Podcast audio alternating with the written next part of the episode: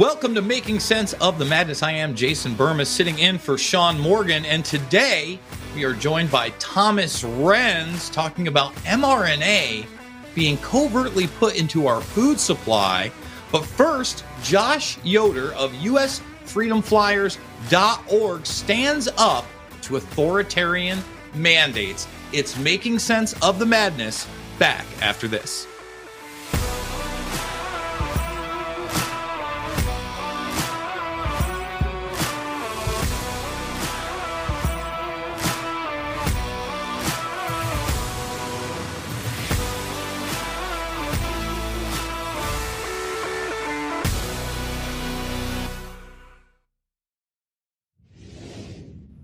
Commercial air travel in the United States has long been the safest in the world. So safe you never think about it. When was the last time a big jet crashed in this country? What, October 2001? Decades ago.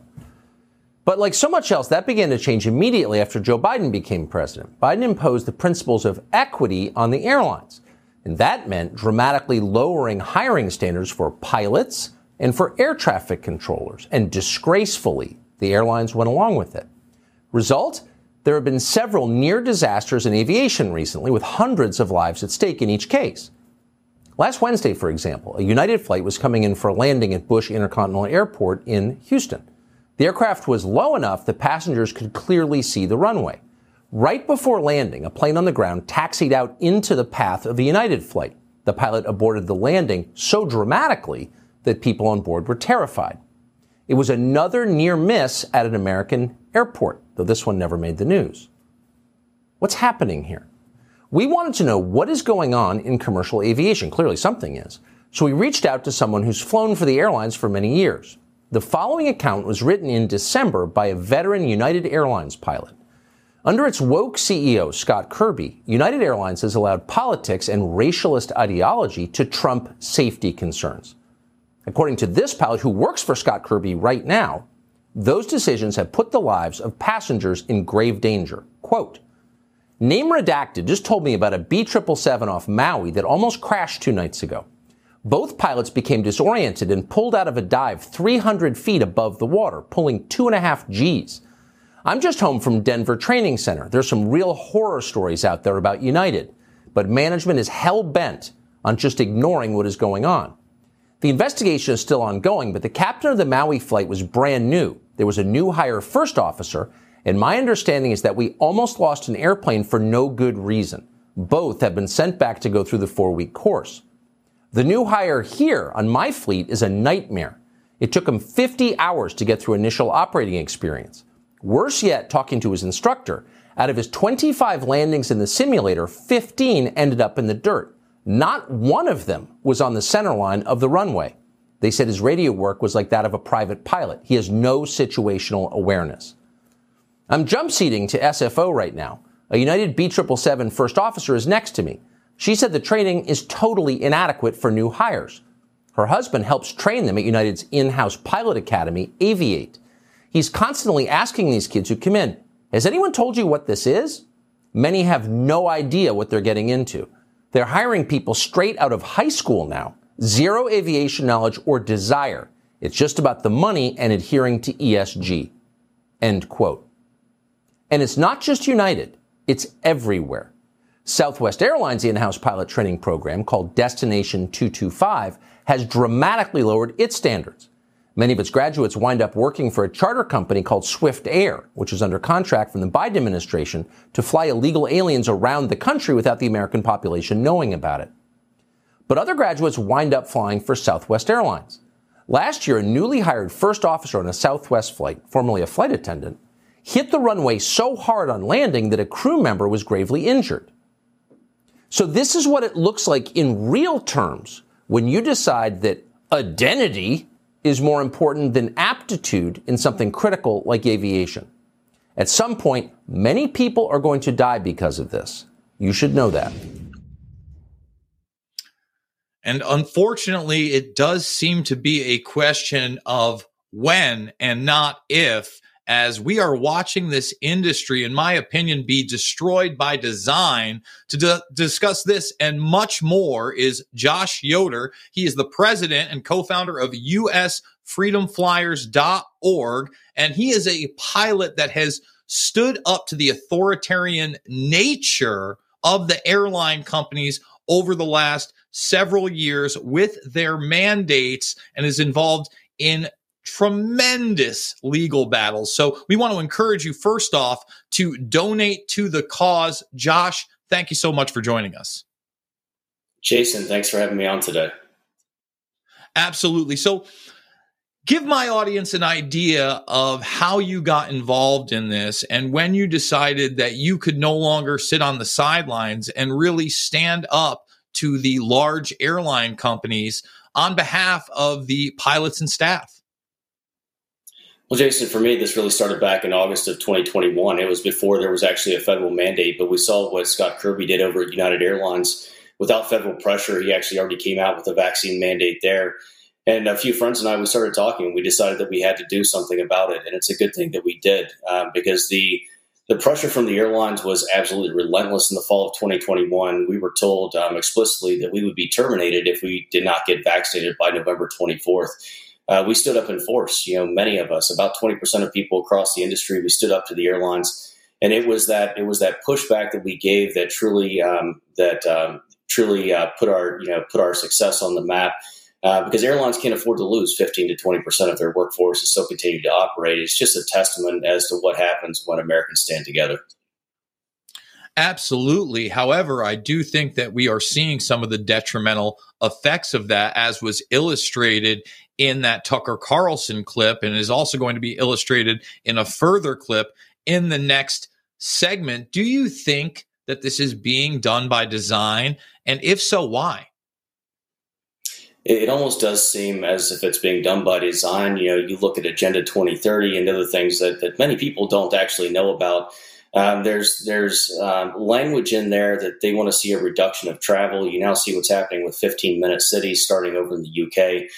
They're really looking to lock you down to ultimately control you, to control your finances. You look at the digital currencies they're trying to roll out currently. It's all about control. This has nothing to do with your safety or your freedom.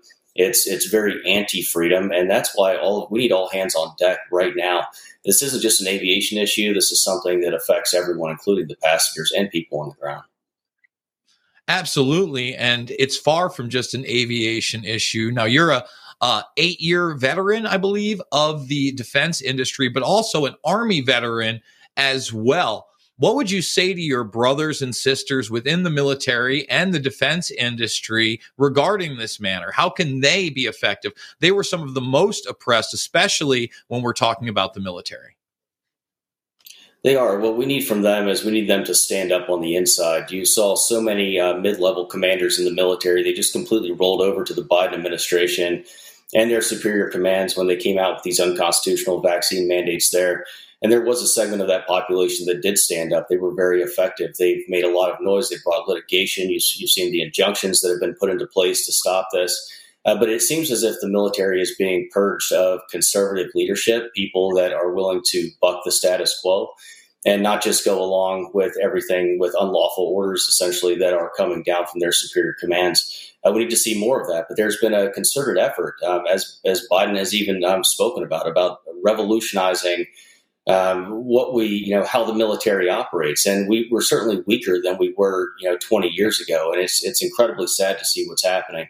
I think that citizens need to stand up and push back. It's coming down to the wire here. We can't depend or we can't rely on the military to save us. It's not going to happen. The government is obviously bought and paid for.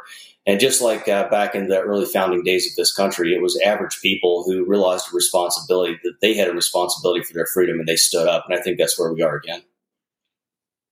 Unfortunately, I think we're there as well. Let's discuss some of the disastrous effects, not side effects, in my opinion, but effects of these mandatory shots. Because if you're just listening to the mainstream media, they're acting as though this campaign was successful and that talking point of safe and effective was accurate. But inside the airline industry alone, there are alarming numbers, are there not? There are, and so many people were coerced and threatened into getting the shot back in the fall of 2021. before the airlines agreed to accept religious and medical exemptions. And now we're starting to see the fallout from that. You've seen all the near misses that we've had over the past 3 months. It's just been incredible. In the month of March alone, we had 7 in-flight incapacitations of pilots. And then just now in April, we've had a few others. There was a United flight going into San Francisco on April 4th. The captain became medically incapacitated landing there. And previous to that, there was a Southwest captain that was incapacitated leaving Las Vegas about 30 minutes into that flight. And then only about a week ago, there was a flight attendant. The same thing happened to her. That was an American Airlines flight landing in Charlotte. And these are just the ones that I hear about. I know that it's only the tip of the iceberg. There's far more happening than what you're hearing about in the media. But most concerning, I received a text yesterday from a friend who he's an air traffic controller out in California. And he said that in his sector alone, just since I believe it was May of 2021, he's had 200 cases, medical diversions for heart attack and stroke. And these were all in people under the age of 40 years old. So these stats are obviously, they're terrible. What's happening to passengers is happening to pilots and flight attendants and other people that are involved in protecting your safety.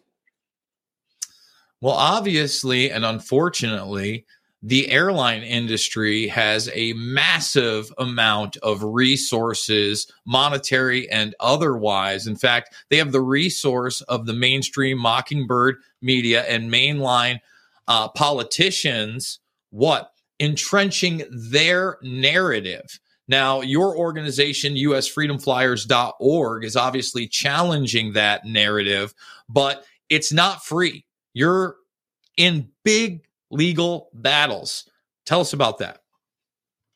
Yeah, our focus right now is bringing litigation against the Federal Aviation Administration. If they had done their job back in 2021, pilots wouldn't have never been allowed to take this medication. It states very clearly in their own documentation that no pilot should be receiving medication until 12 months post full FDA approval. And it's for the very purpose of ensuring there are no negative side effects, which could affect the safety of flight. Unfortunately, the FAA caved to the pressure of the Biden administration coming out, and pilots were, then allowed by the FAA to take the shot, which allowed the airlines to mandate it. And that's what we're seeing a fallout from now. Susan Northrup, who's the federal air surgeon, she is the one who is ultimately responsible for the travesty that's happening now. Steve Kirsch has called for her resignation. What we would like to see from Susan Northrup is for her to actually take action to start looking into these vaccine injuries. We've had so many vaccine injured pilots who have reached out to her looking for help, telling their stories, and she just largely ignored them. She essentially says this isn't happening. Pilots aren't being incapacitated, and the FAA did nothing wrong here. And so we believe that the time for dialogue is over, and the only way to move forward is to bring litigation, because if we can stop this shot for pilots and we can prove it's bad for pilots, that's also proving that it's bad for the general population and especially for your kids. So that's where we are at U.S. Freedom Flyers. We need public donations right now. This is, we're largely volunteer here at U.S. Freedom Flyers, and we're bringing this litigation not only on behalf of the pilots, but on behalf of the flying public as well. We need your support. Well, a precedent certainly has to be set, and I'm glad that you guys are fighting to set that precedent, because it is dangerous not only for pilots, but the general population, but also that some people may be just flying with a pilot that has an incident with their heart. When we return, we're going to discuss usfreedomflyers.org more in length with Josh Yoder. Back after this, it's Making Sense of the Madness.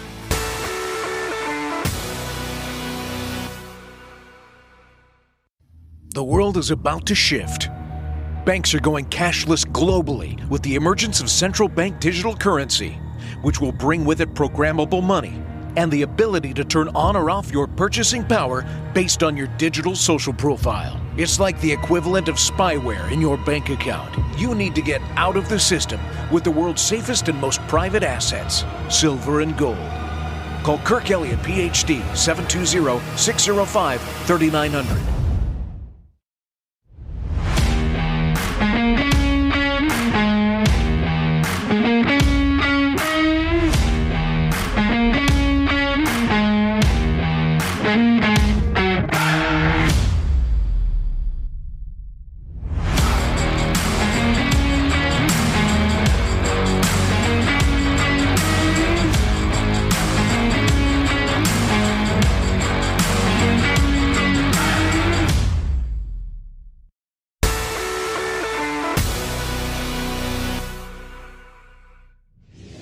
The FAA and NTSB plan to investigate a near disaster at New York's JFK Airport. Two passenger planes almost collided, coming within 1,000 feet of each other. Here's ABC's Mona Khosar Abdi from New York. Tonight, chaos in the cockpit as two planes nearly collide at New York's JFK Airport. American 106 Heavy, possible pilot deviation. Copy. Panicked air traffic controllers noticed the two planes converging Friday around 8:45 p.m. According to the FAA, a Delta 737 headed to the Dominican Republic was getting ready to take off with 145 passengers and 6 crew members aboard. The Delta flight accelerating to 115 miles per hour down runway 4 left. Just as the Delta plane was about to take off, an American Airlines 777 jet bound for London crossed its path, the planes missing each other by just 1,000 feet. The Delta jet forced to abruptly abort takeoff, avoiding a potential deadly disaster. Delta 1943, cancel takeoff clearance. All right, and the Delta 1943. Great job by the air traffic controller here, who prevented what could have been the worst aviation disaster in American history. Luckily, there are no reported injuries, and the passengers on both flights continued on to their destinations. Delta Airlines releasing a statement saying, in part, the safety of our customers and crew is always Delta's #1 priority. We apologize to our customers for the inconvenience and delay of their travels. And the FAA has already launched an investigation into this near collision, and the NTSB plans to launch one as well. Lindsay? Mona, thank you. Hi, everyone. George Stephan. We are back, and that clip clearly illustrates that we're on the verge of a disaster, and it doesn't seem like there's going to be any accountability, unfortunately. In fact, you know, when they talk about launching an investigation, we've rarely seen any accountability at the upper levels. My question is to you, how do we get accountability? And as you were talking about before the break, you have all these pilots coming to you for help. What is the process in which they can get justice, as they're often ignored by their bosses or people within the airline industry? Well, the first thing we need to do is make changes in leadership at the top, starting with Pete Buttigieg, who is completely unqualified to lead the Department of Transportation. He's inept on all levels. He has zero aviation experience. And it's very obvious, you know, and what he's doing at DOT, the lack of oversight to the FAA and what's being allowed to happen there. As far as the pilots that are reaching out to me, you have to understand they're not coming forward to the companies. They're not coming forward to the FAA in large part and letting them know they have these issues. It's because there's punitive measures in place. If a pilot comes forward and states that they're having, you know, chest pain or neurologic dysfunction, which is a complaint I hear of frequently, and we know that it's a side effect of these shots where pilots are having transient ischemic strokes, which is, and they're essentially spacing out for a few minutes at a time. You know, I don't know if that's what happened here, but we do know that's a side effect. I do know it's a common problem among pilots. And the issue is that there's no program for amnesty at the FAA. They have created this problem, and now pilots are afraid to come forward for fear of losing their flight medicals. Well, you talk about not only losing their license, but really the economic impact of even taking time off because of these things not only puts their salary in jeopardy, but then it puts the lives of those on the plane in jeopardy. And this is kind of like a devil's bargain. How do you do the right thing? And that's why organizations like yours are so important. What are you doing right now currently at USFreedomFlyers.org that the audience needs to know about outside of litigation? So right now we're pushing for amnesty for these pilots who have been affected. The FAA has created this problem. This isn't something that the pilots did to themselves. It's something that they were forced to do. And so the people who created the problem should also be creating the solution, which is an amnesty program to where a pilot can come forward, and if they do need to receive medical care and they do lose their flight medical as a result, it needs to be the perpetrators of this forced vaccination program. Both the FAA and the airlines need to step forward and keep that pilot on at full pay. If there was that type of program was in place, you would see far more people coming forward. Certainly there needs to be additional testing. The medical testing that the FAA currently does is not sufficient for the issues that we're seeing. But, you know, we're U.S. Freedom Flyers, not U.S. mandate flyers. We don't want to mandate anything additional for pilots. But that's why the amnesty is so important. We have the solutions. We have a large team of doctors who work with us. This doesn't have to be a death sentence. It doesn't have to be a career ender. But unfortunately, the FAA and the airlines are ignoring the problem. They're saying it doesn't exist, and we need them on board to truly make this an effective program. Well, we have to identify the problem and then hold them accountable. You talked about working with physicians. Tell us about that aspect. So we have a large medical team at U.S. Freedom Flyers. We work with a lot of functional medicine doctors, cardiologists, and other people who are very focused on the vaccine injury space. And the people who are coming forward and who are contacting these folks are getting help, real help. I've seen cases of myocarditis turn around in about a 3 to 4 month period. It's something that there are solutions for, but the pilot needs to feel comfortable in coming forward. That's why they're contacting U.S. Freedom Flyers. Rather than contacting their doctor at the FAA or even letting their company know about it. And that's what makes this so dangerous, is so many people out here are afraid to speak up because of the repercussions. And we're here to help them navigate through that. We have an entire team that will sit down with them, help them to figure out the best path forward, obviously get them medical care and connect them to other resources who can be of benefit. And I think that's such an important aspect of this, is that you're not doom and gloom. You are offering people not just hope or hopium, but real solutions by putting them in with medical experts that are having an effect. And really, this can be a life or death scenario. Not everybody survives that first heart attack. In fact, a lot of them don't. When we're talking about strokes, it's even worse because what you have a permanent aftermath there. Have you spoken to many pilots that have been injured on the level that it is now life-changing and they'll never go back? Oh, absolutely. There's a long list of those pilots. Some of the ones that are very public are, people like Cody Flint. He's a pilot who actually passed out while he was flying. He has a team of medical experts who have conclusively said that his injuries were vaccine-related. That was a story that made the media. Then you obviously have Captain Craig Pearson. He was a major airline captain who just hours after his first Pfizer shot, he went into atrial fibrillation. He's never going to fly again. And then Captain Bob Snow is probably the most well-known story out there. He had just landed American Airlines 1067 from Denver to Dallas-Fort Worth. 6 minutes after that aircraft touched down the runway, Captain Snow stood up to collect his bags, and he collapsed in cardiac arrest. Very fortunately for Captain Snow, there was a nurse and a Navy corpsman that were on board during the deplaning process, and they were able to bring him back. They had to shock him 3 times with an AED. And when he woke up 24 hours later in the ICU, he gave me a call, and myself and others from our team, we flew down to Dallas to make sure that Captain Snow was receiving proper care. We brought in cardiologists and other doctors and lawyers to speak with Captain Snow, and he's been very vocal.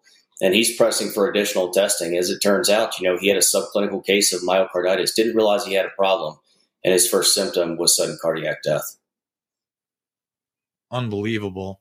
What would you say to those that are still carrying water for the mainstream narrative that would approach you and say, this is all normal? It's not the new normal because of these shots, because that perspective is certainly out there, and it's amplified through the mainstream. Well, they don't see that which they don't look for, and that's the problem here. Is they're not willing to look at the issue, they're not willing to look at the numbers. They are obviously many of them are being paid. There's large revenue streams we now know that are connected to these shots, and they need to pull their head out of the sand and take a look at the real data. And I would say talk to the people who have truly been affected, people like Captain Snow. I would challenge them to speak to Captain Snow, Cody Flint, or Greg Pearson, or many of the other pilots who've been affected, and tell them that their vaccine injuries aren't real. Absolutely. USFreedomFlyers.org is the website. Let my audience know one more time how they can donate and become a part of this very real fight for freedom across the board that really extends beyond just pilots. Yeah, we're asking everyone to go to the website and click on the donate tab there. You can learn about us on the website. You can also follow us on social media. That will also be linked on the website. You can follow me on Twitter at Josh Yoder. And we put information out there almost on a daily basis, informing you about what's going on. We research the truth, and then we distribute it. You'll also see many of the doctors that we work with, they're posting on there as well. So people looking for solutions, please reach out to us. Feel free to email us anytime. we don't just work with pilots. We work with anyone who's having issues, who wants help. We're there for you. You know, before you go, you mentioned social media, and I just have to ask, what kind of a struggle has it been getting this message out through traditional social media? And really, why is that so important for people that are watching this show to communicate with others person to person via word of mouth to get this out? Because I can imagine that's a tough battle as well.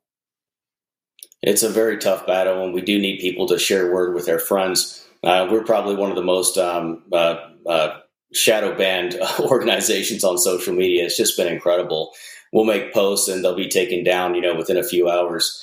And then obviously the shadow banning that occurs, you know, you can have an audience of 10 to 15,000 people, and it seems as if no one sees it. It's very important that people speak to their friends, share this with your family members, talk about it at work, make people aware of the issue.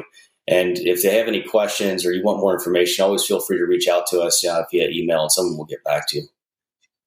Josh, thank you so much for joining us. USFreedomFlyers.org is the website. We hope the audience gets behind you. After this, we'll be discussing mRNA in the food supply with our friend Thomas Renz, who's been a crusader against the evils of this administration and beyond and their hate and lies shots. Back after this, it's Making Sense of the Madness.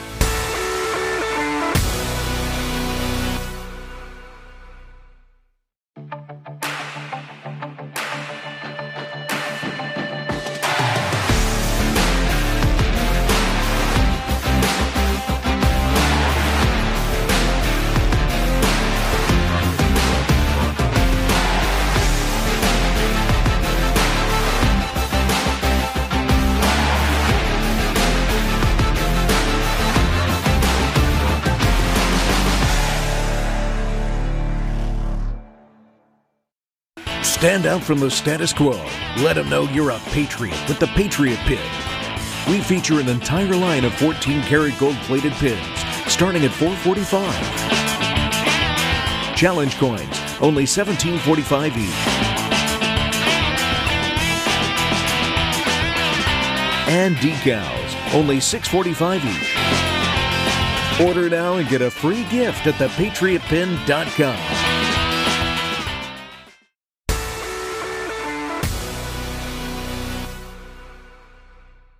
We are back. It's Making Sense of the Madness. And now joining me is really one of the most courageous people out there, in my opinion, when it comes to challenging the COVID-1984 nightmare via the government, via Big Pharma. You know him far and wide as Thomas Renz. And today, we're not only going to be discussing those cases, but the fact that now mRNA shots are entering into the food supply via a stealth maneuver and this administration. Thomas Renz, thank you so much for joining us, sir.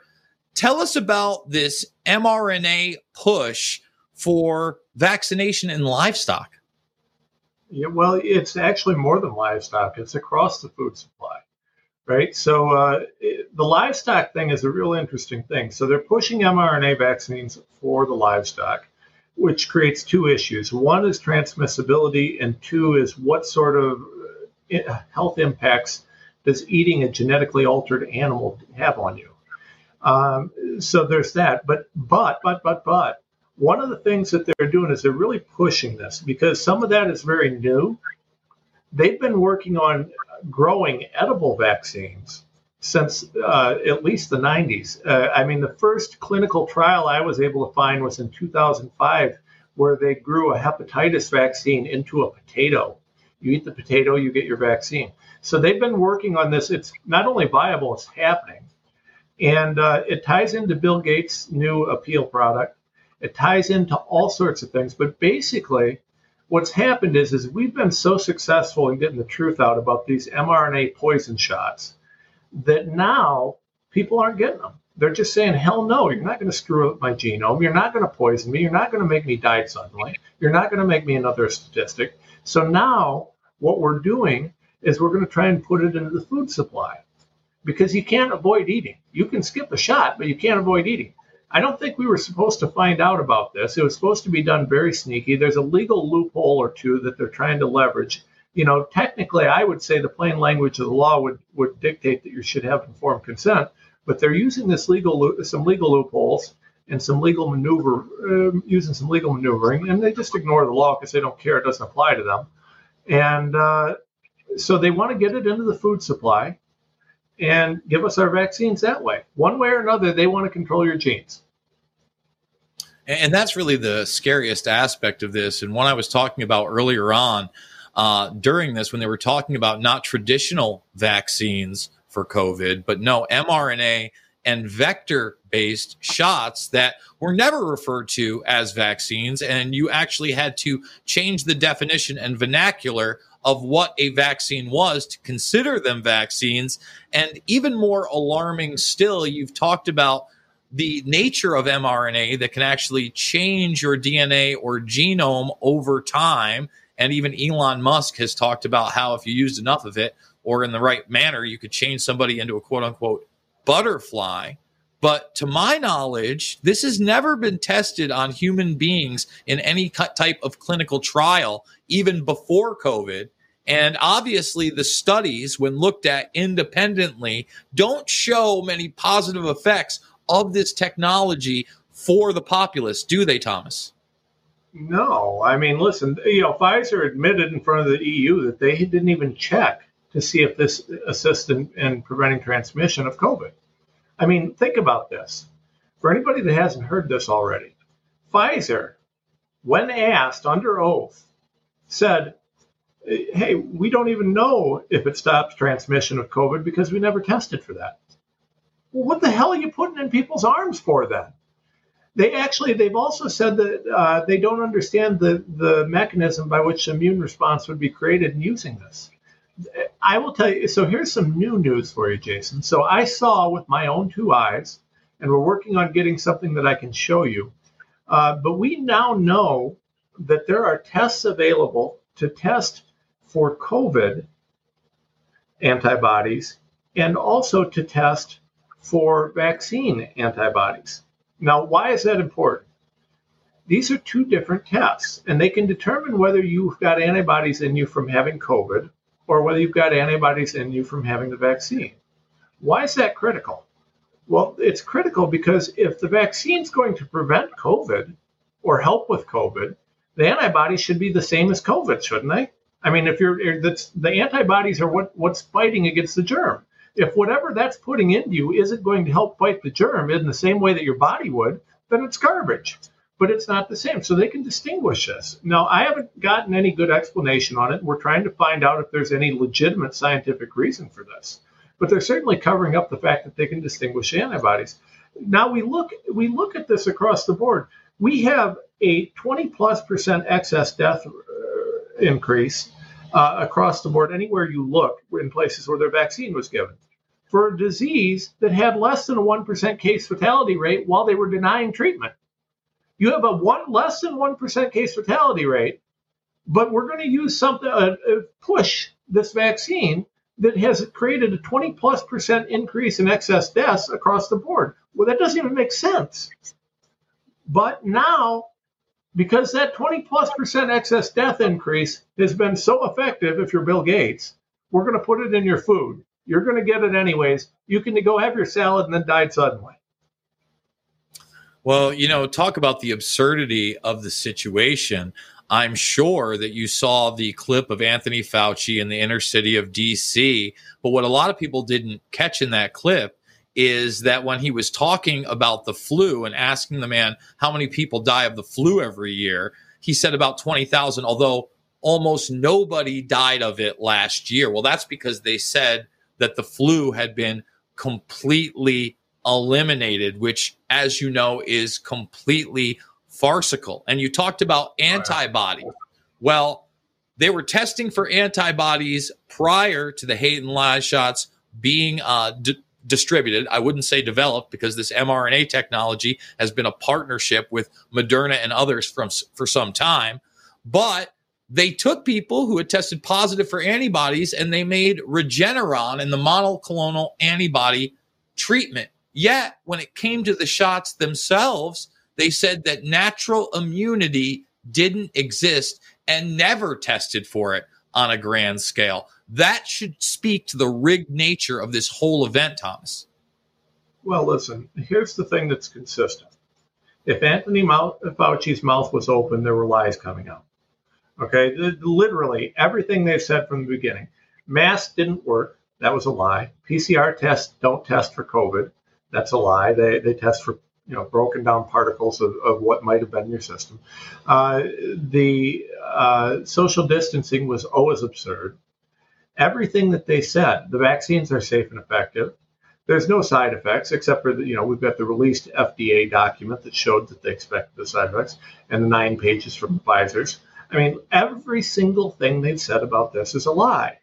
Why in the hell would we start believing them? And why would we trust the same people who brought to us every lie on the planet plus died suddenly to protect our food supply? It's insanity. You know, if you keep trusting a liar, you're going to get lied to. And that's what we keep doing as a nation. But the real problem that we're running into is that our elected officials are far more interested in the money from the lobbyists than they are getting to the truth.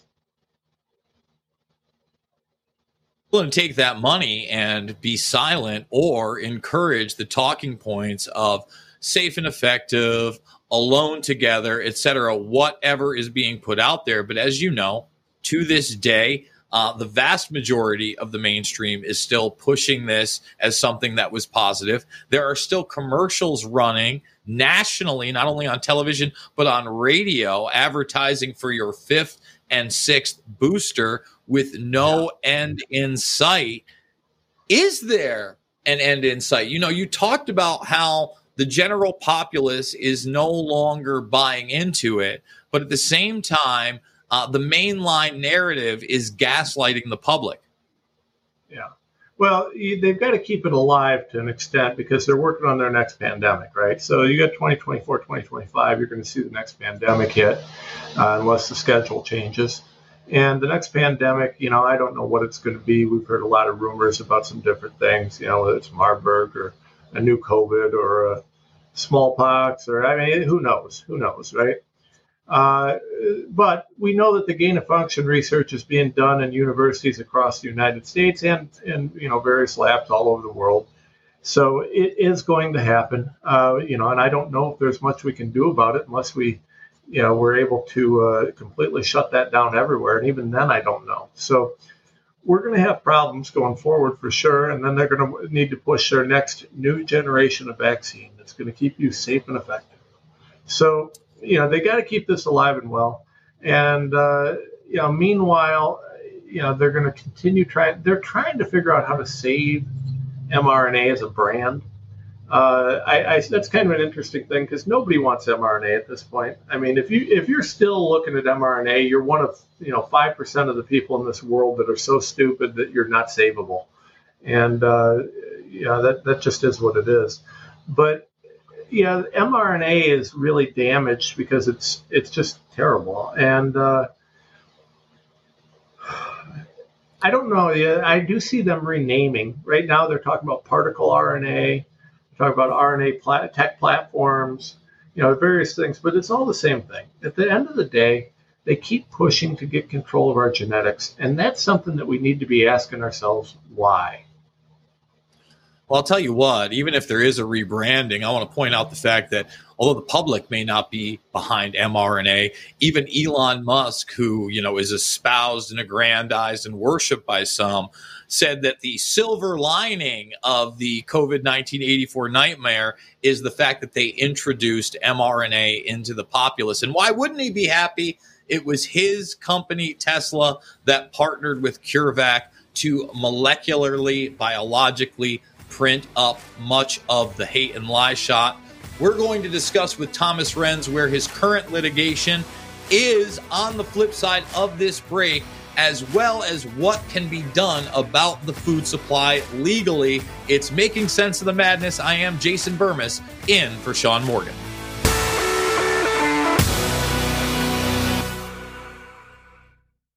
Hey guys, Justin here with the Satellite Phone Store, and today we're going to talk about EcoFlow's solar panel options.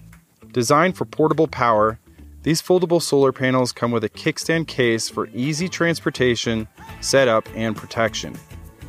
Each panel uses an MC4 universal connector for wider compatibility and makes it super useful for charging a variety of devices. And if you're interested in making a purchase or you'd like more information, please visit satellitephonestore.com or sat123.com.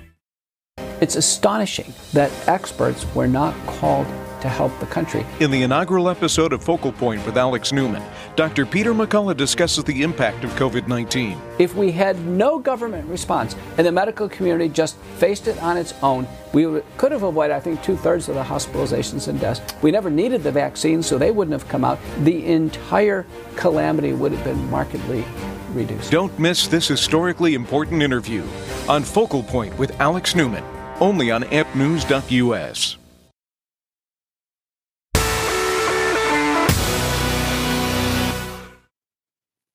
We are back. It's Making Sense of the Madness, and joining me is Thomas Renz, somebody who not only challenged the great narrative, but every day is part of the great resistance. And I know that we've met several times now, and over the past year plus, probably going on about 2 years, you've been entrenched in legal battles challenging the COVID-1984 nightmare. Where are we in some of these battles?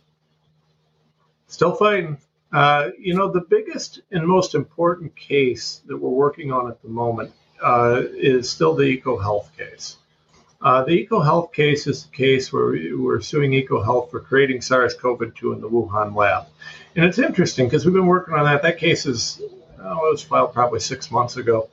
And we released a report actually before the 2022 election. Just yesterday, this was huge in the news. The Senate confirms they created it in Wuhan. The DOD was involved with funding it. EcoHealth. Yeah. Hey, I'm glad you guys caught up. They forgot to cite me, though. Nobody in the Senate mentioned me. They should have sent a thank you note or something since I did all the work for them.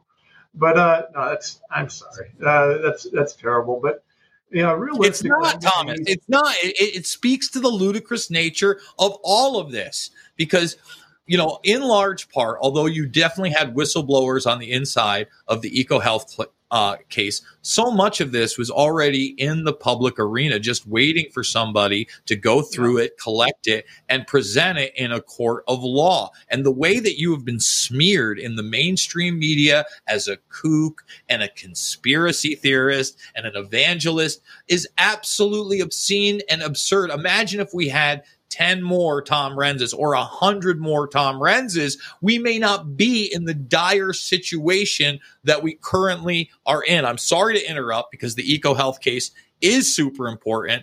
Continue as to where we are. Well, I appreciate that a lot, Jason. I'm going to tell you, the one thing that you do have is you got a Renz that's going to triple down. I'm going to keep doubling down. As long as we got the support, we're going to keep doubling down, tripling down, and growing the movement. We're supporting everybody we can. I'm grateful for all the attorneys that are jumping in out there now. We got a lot more that are helping fight this. And, we're making progress.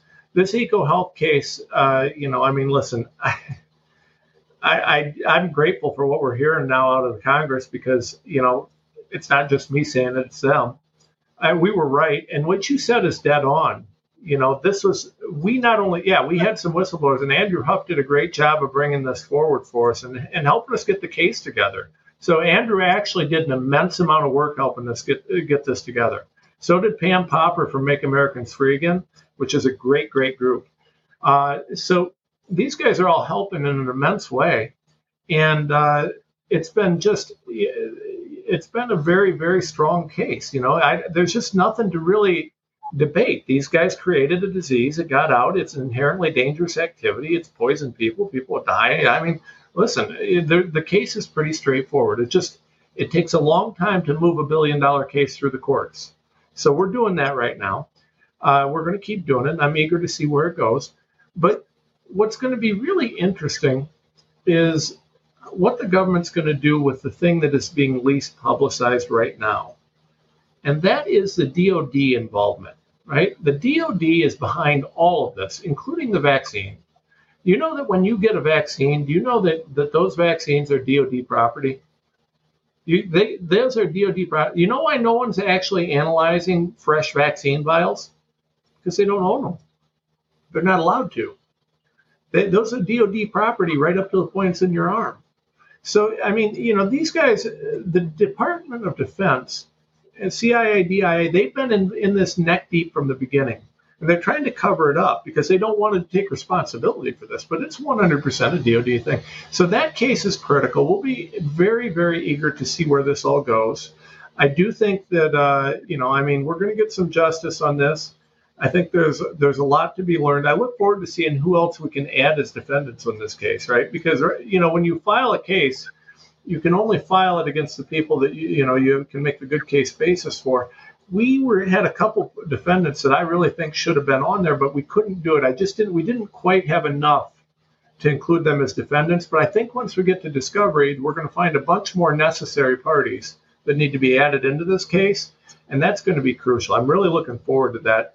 Beyond that, you know, we're fighting a bunch of different cases, a lot of private cases, a lot of employment stuff still, a lot of, we started doing helping people, and there's no expense for this. If you go to Rens-Law.com, you can click on a button there, and we'll help you get Social Security disability if you've been hurt by this jab. And that's actually a really big deal, because when we do that, we get to learn more about, you know, people who are injured, how many, what's going on, and it doesn't cost anyone anything, right? There's no out of pocket for that. If we do that, the way it works as an attorney is if we apply for Social Security disability for you, the government sends us a check if we get it, and that's that. So there's no cost. It's a free thing. But what it does is it gives me data and it gives me information that I can use, because I can't wait to sue Pfizer and Moderna. I can't wait. I'm just chomping at the bit for it. So, you know, the more info we got and the more that we've got to do it, the easier it gets to do. There's just certain things that we got to get. So I'm working on that. And probably one of the most, I would say, time-consuming legal things I'm doing right now is working on legislation. I mean, you got House Bill 1169, Missouri, that they're voting on tonight. We've got a bunch of states we're talking to about some other things. We've been very quietly trying to kill CBDC bills around the country. That's central bank digital currency, for anybody who doesn't know. You know, we've had quite a bit of success in some of that. And sometimes we can't talk about what we're doing behind the scenes because it would get you might get the Republicans in trouble with Mitch McConnell, because, you know, he's sold out to China. So if it's not pro-China, you know, he'd come down on you if you're a Republican. So, Thomas, we're not allowed to talk about it. We got to take a break. On the other side of this break, I want to talk about that Defense Department aspect of it and how it's really shielding Pfizer and Moderna from those type of lawsuits. Even Robert F. Kennedy Jr., who has now announced that he's running for president, has said that this was a Defense Department project, and essentially Pfizer and Moderna just slapped their labels on them. This is Making Sense of the Madness, and here to do it with me is Tom Renz. We'll be back after this.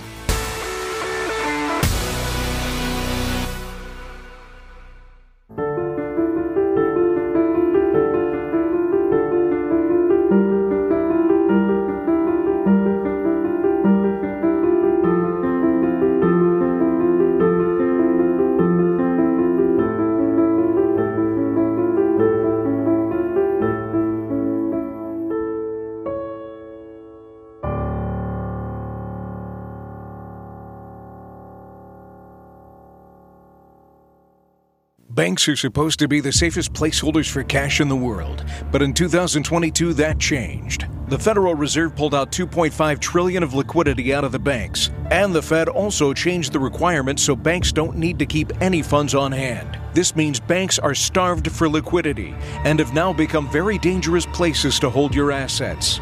Get out of the system with the world's safest and most private assets, silver and gold. Call Kirk Elliott, Ph.D. at 720-605-3900.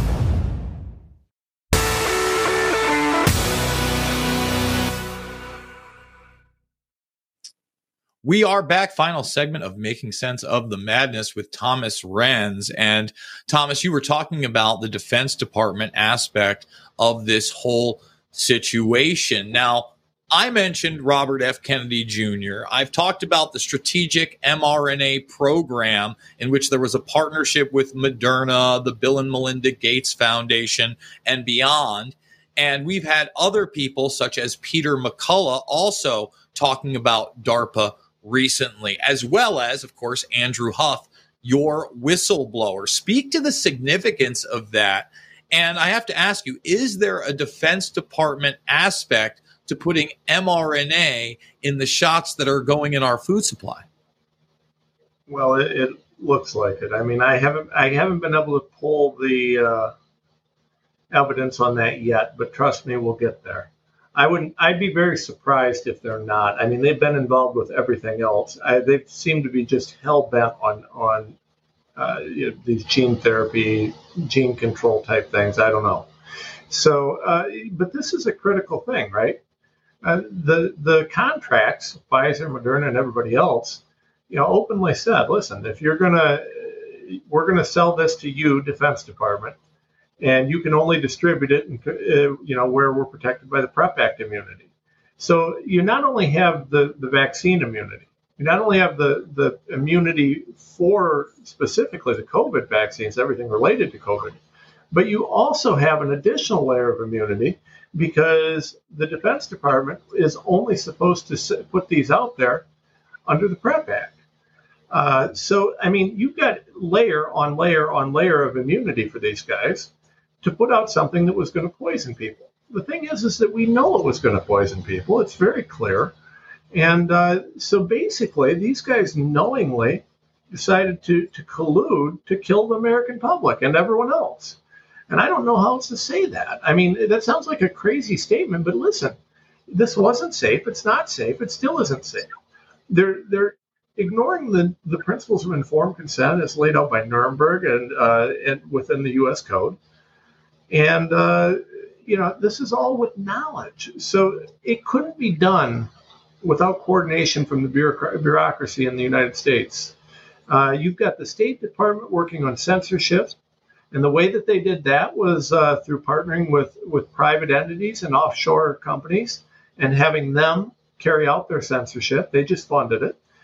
You've got the DOJ working on censorship in the U.S. by sticking their nose into Twitter and Facebook and everybody else, and threatening to remove their Section 230 immunity.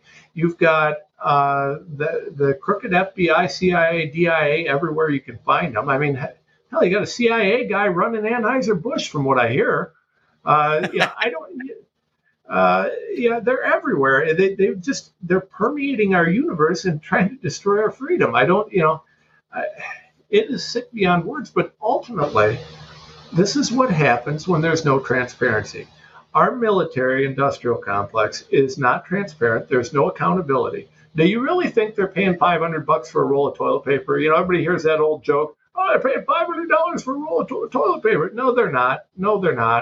They're just funneling money through private accounts and black book operations into private corporations to do the things that they can't legally do as people of the government.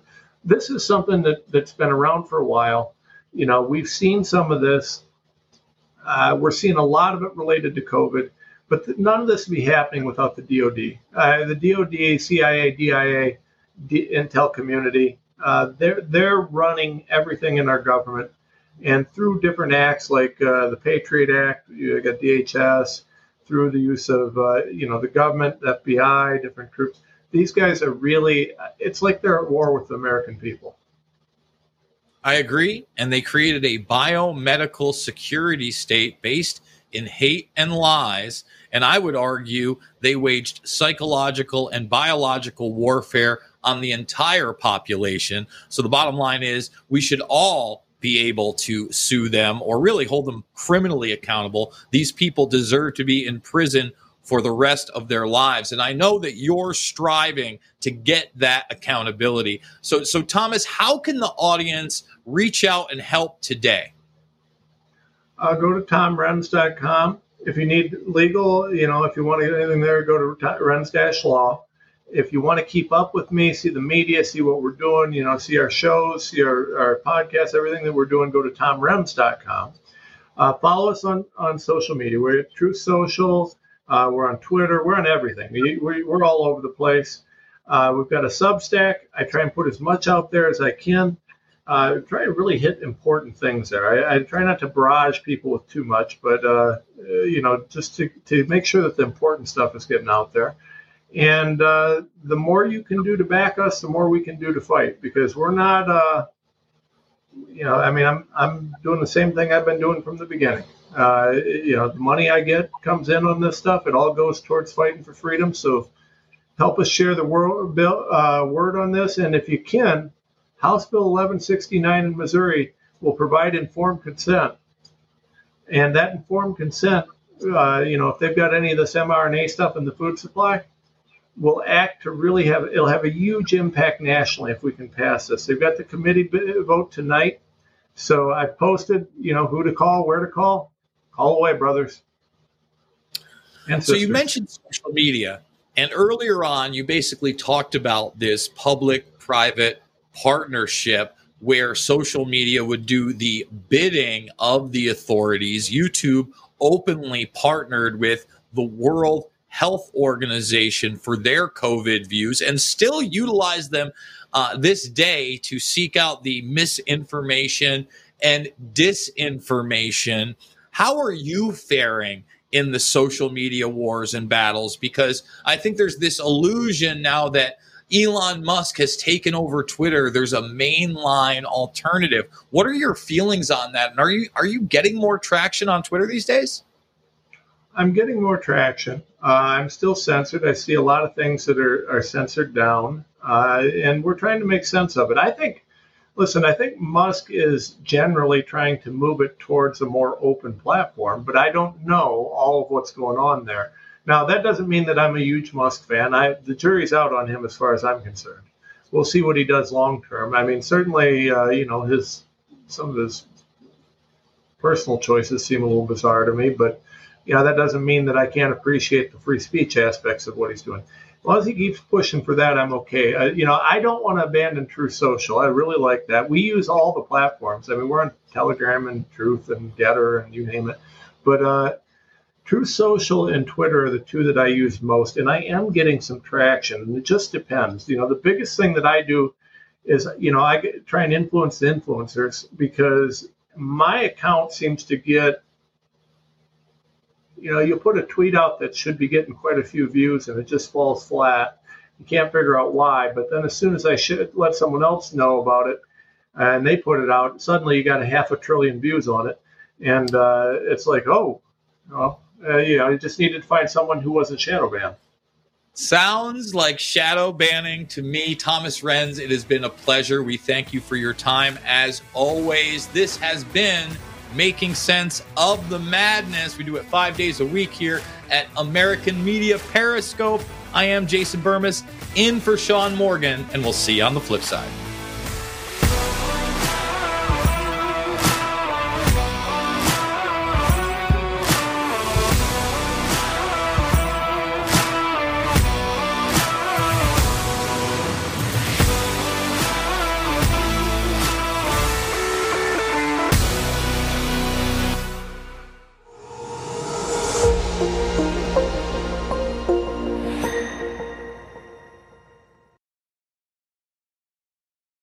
We're at a very critical juncture, and I think it can go one of two ways, and it really depends upon everyone. There's a whole lot more to these interviews, but you can only see them when you subscribe to AMP Insider. Don't stand alone.